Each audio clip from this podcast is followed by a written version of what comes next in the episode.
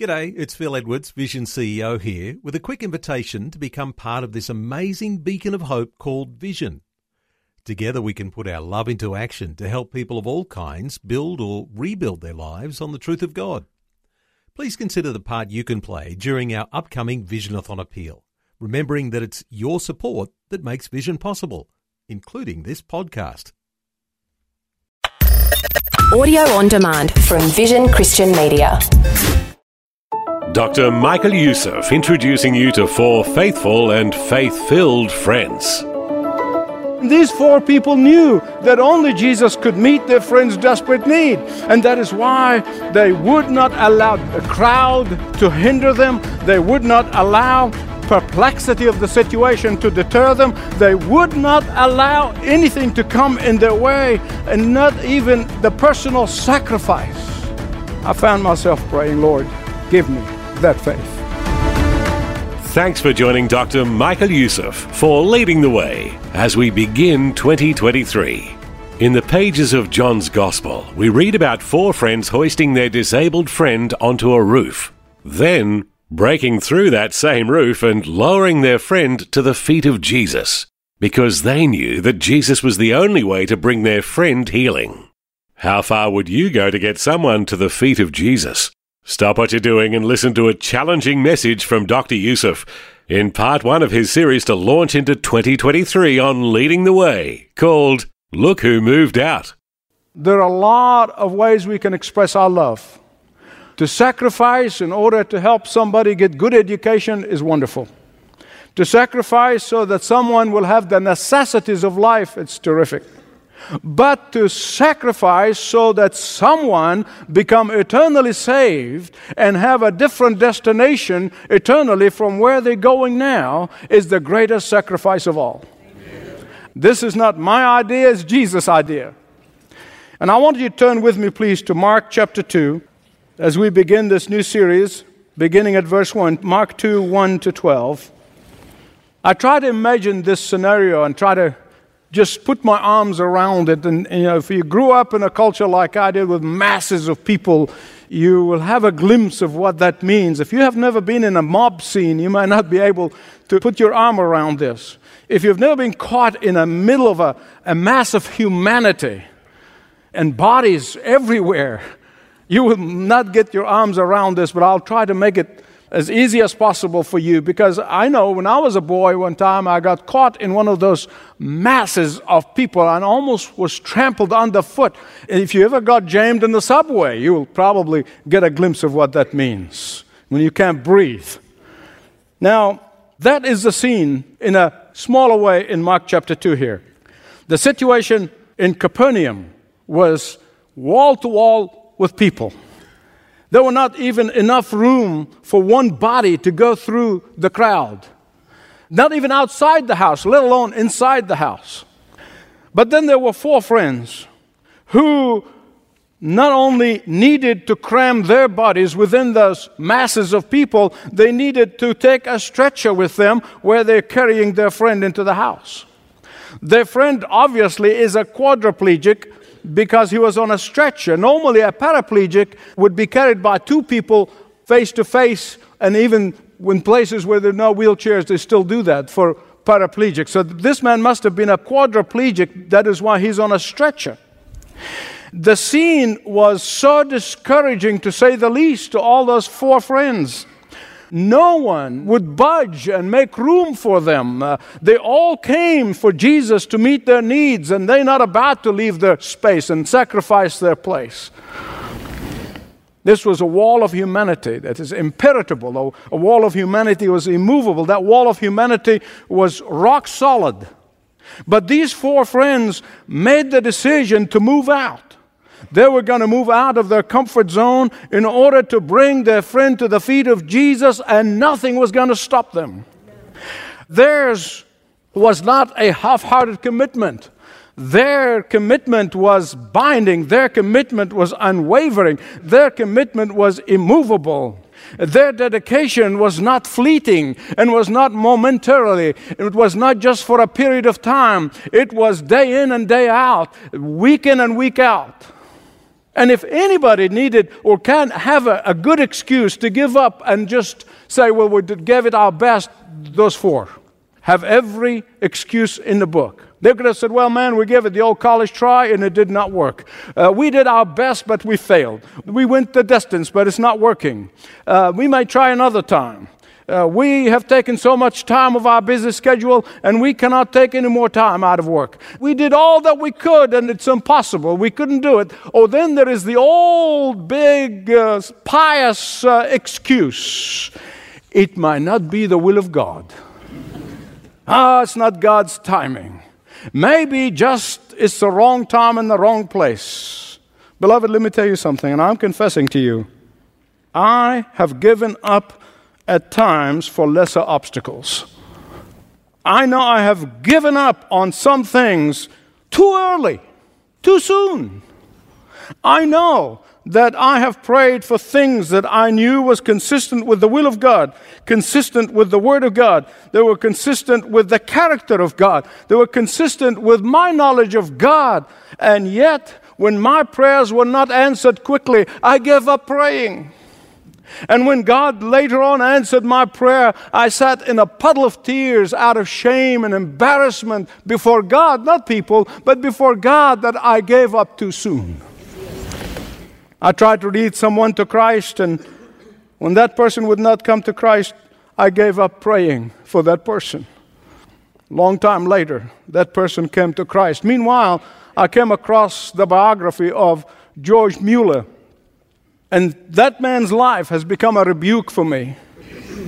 He was a man of faith. He trusted God. He prayed for supernatural miracles, and they happened quickly and fast, but they're not all that way. He had prayed for some people to come to Christ for 23 years. I couldn't persist for 23 days. So I began to learn persistence in prayer from George Mueller. I began to learn to persist in effort. I began to learn to persist in the face of unbendable obstacles. Well, I was trying to look at these four men and learn from them. In fact, if you look at that passage in the Scripture, the Bible doesn't give us a great deal of information about them. We don't have a lot of knowledge about who they are. We don't know their names. We don't know their professions. We don't know where they came from. We don't know what family background they had. We don't know the level of their education. We don't know what their biblical knowledge was like. But we know two things, and they all come from what we see here in the text. First, they had undaunted faith in Jesus. And secondly, they had an irrepressible commitment to their friend's deliverance. They had an undaunted faith in Jesus. They knew that only Jesus could save their friend. They knew that only Jesus can answer their dilemma.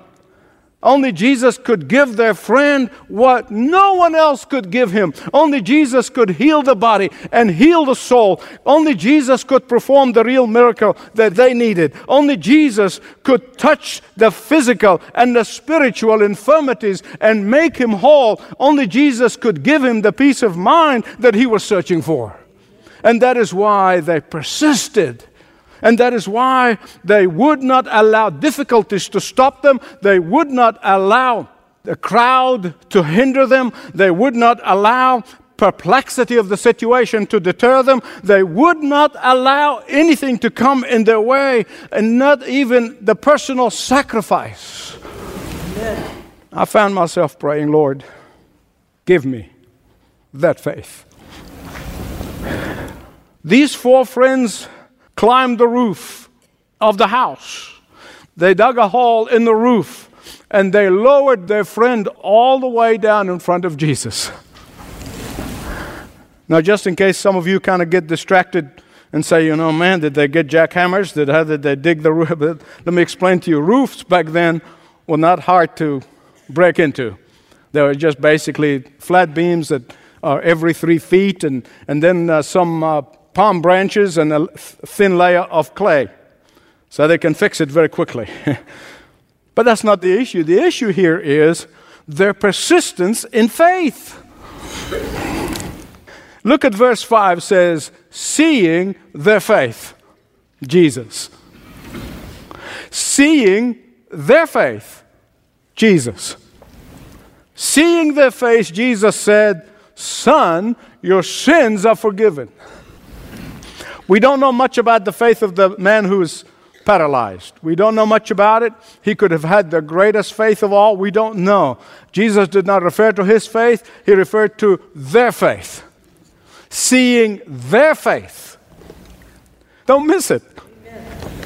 For when you try to introduce someone to Jesus, when you try to bring someone to the feet of Jesus, they may not know much about the Bible. They may not know much about faith. They may not be able to articulate their desperate need for forgiveness and release from guilt and that burning in their minds. They may not be able to comprehend how, why, and only Jesus can forgive sins. But that doesn't matter. God is seeing your faith. God is seeing your commitment. God is seeing your desire to see the person saved. God honors your desire for their forgiveness. And God responds to you by taking steps to honor your faith. They had an undaunted faith in Jesus. Secondly, they had an irrepressible commitment to save their friend. I think most of us would say we have, if you know the Lord, an irrepressible desire to see family members saved, a spouse saved, a dear friend saved, a co-worker saved. And that's where you start. That's where you begin. That's where you need to start. But if you are like me, now your family saved and your co-worker saved, what do? You sit in your blessed assurance that, well, I'm saved, my family's saved, my co-worker's saved, so I don't need to do anything. No, that is not at all consistent with those who belong to Christ. Your faith in Jesus, then, must be exercised on behalf of whomever the Lord brings your way. These four people did not just want their friend to be healed, they wanted him to be eternally saved. And that is why Jesus said to the man, "Your sins are forgiven." These friends knew that Jesus is the only one who can forgive sins. Sadly, today there are so many church-going people who don't know who Jesus is. They think they do, but they don't. They live their life as if they don't. There are so many people who are preaching Jesus in church pulpits, but they don't know who Jesus is. They think they do, but they're preaching the wrong Jesus. And that is why they preach and teach that Christians and Muslims and Buddhists and everybody worship the same God. And my answer is categorically, absolutely not. Our God is fully revealed himself in Jesus. Theirs is not. Our God allows us to know him personally. Theirs does not. Our God is a knowable God. Theirs is not. Our God reveals himself to us in his word, but theirs does not. Our God indwells us by his Holy Spirit, but theirs does not. Amen. I believe in knowledge. I think knowledge is very important. I know there's some, time in the past where Christians kind of always attacked knowledge and studies and so forth. I'm not. Knowledge is wonderful, because knowledge will always, if a person is sincere, it will lead to the truth. In fact, knowledge of God for us, the Christian believers, is the ladder upon which faith climbs. Yes. Knowledge of God is the springboard from which faith can leap forward and onward. And that is why we're not afraid to know our God like they are. These friends would not bring their needy friend to just any old rabbi, any old teacher. No. They brought him to God's Messiah. They brought him to the only one who can heal the body and the spirit and the soul. Yes. Our faith is built on nothing less than knowing that without a shadow of doubt, Jesus and Jesus alone can eternally save, that Jesus and Jesus alone can forgive our sins, that Jesus and Jesus alone can redeem us from the pit of hell. And that is why these four friends committed to introducing their friend to the only one who's trustworthy, the only one whose God of very God became man of very man, and Jesus did the rest. Faith in Jesus honors God. Love for people moves God. And Jesus, seeing their faith, he said, "Son, your sins are forgiven." And you notice the Bible said that these merchants of religion who are sitting there, I promise you, if I was there, I'll probably be one of them. So I'm not condemning anybody. This is what, who does he think he is? Forgive sins. Of course. You see, it's never changed, has it? If I was a spectator there, if I was watching there, I would say, man, why don't you heal him first? Then you can save his soul. Why don't you get him up on his feet first? Before you can tell him that he needs to be saved and he needs to be forgiven. Oh, but listen, that might be my priority. It's not the priority of Jesus. And thank God, Jesus placed the priority where it belongs. Jesus knew that eternity is a long, long, long time. And Jesus is saying, this is the most important thing of all. Jesus is saying that removing the sting of death first, that removing the stain of sin first, that removing the pain of guilt first, that Jesus is cleansing the spirit first, that Jesus is releasing this man's restless conscience first, Jesus is bringing this man's soul to rest first, Jesus was assuring this man of his eternity in heaven first, then the rest is going to follow. Listen, I'm not minimizing healing. Please understand, I am a great believer in the healing of the Lord. I intercede every single day for people for healing in this place and elsewhere. I am not minimizing that. Don't misunderstand me. But Jesus is saying the greatest expression of love for someone, whether it be a family member or be a neighbor or be a co-worker, is to bring them to the feet of Jesus. And he will do the rest. It's not about you trying to convert people. It's not about you trying to get a course in evangelism. It's not about this. It's not about that. It's you bring them to Jesus, and he will do the rest. That's all that we're called to do. You and I cannot convert them to Christ.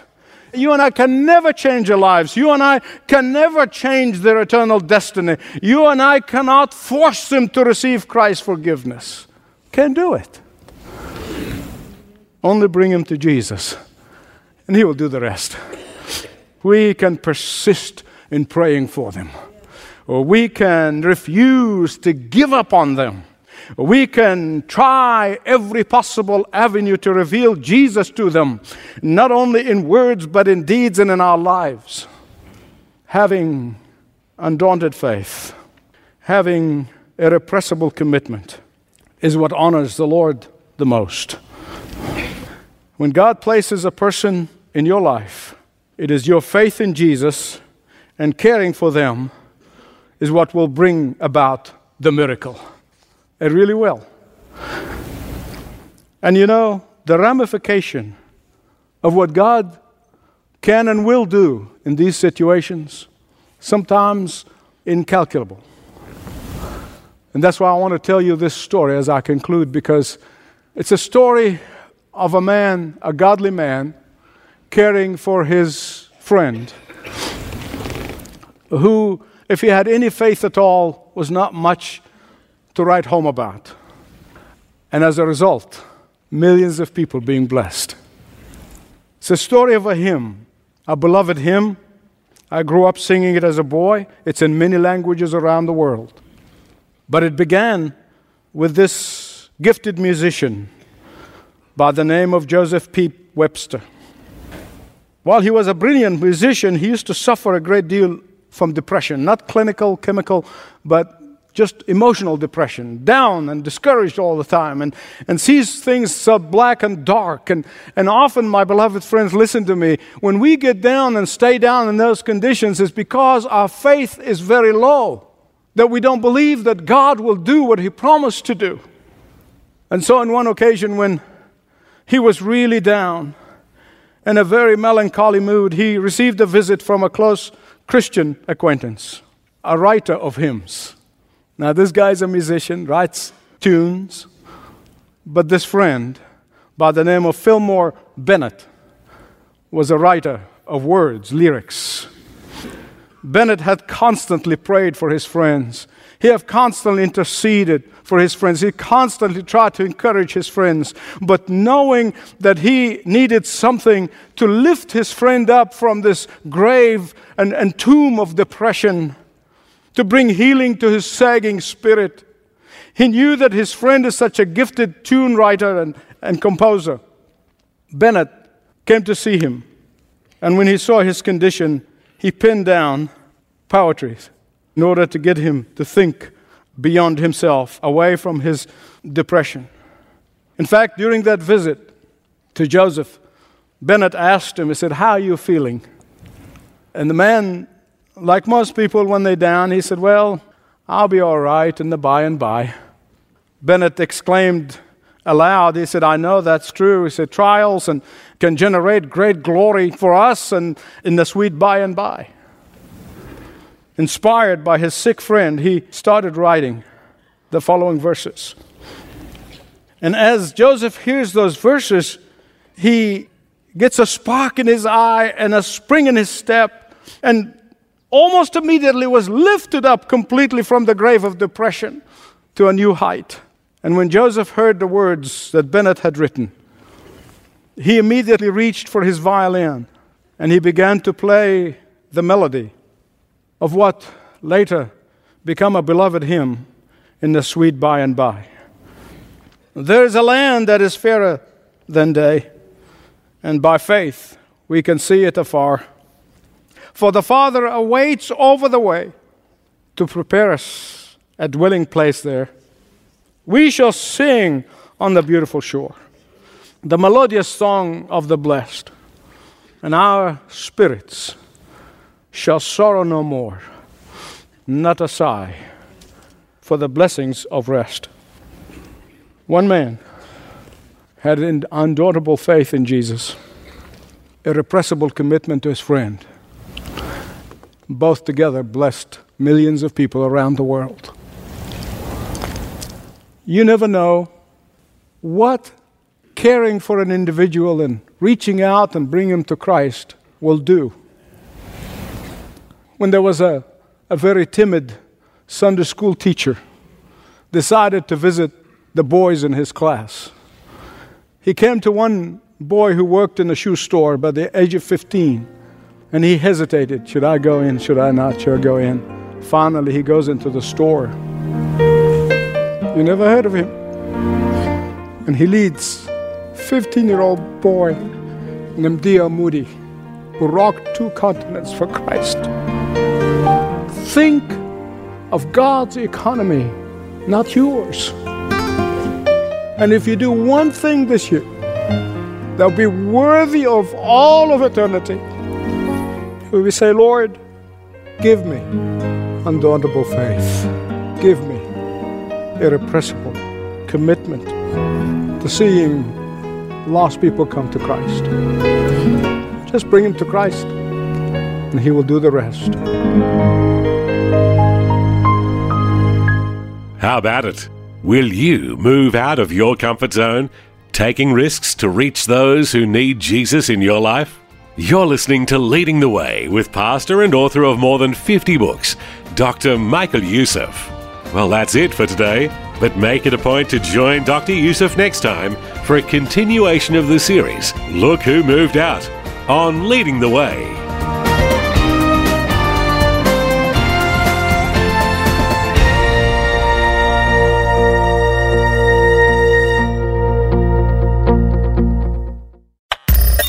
Thanks for taking time to listen to this audio on demand from Vision Christian Media. To find out more about us, go to vision.org.au.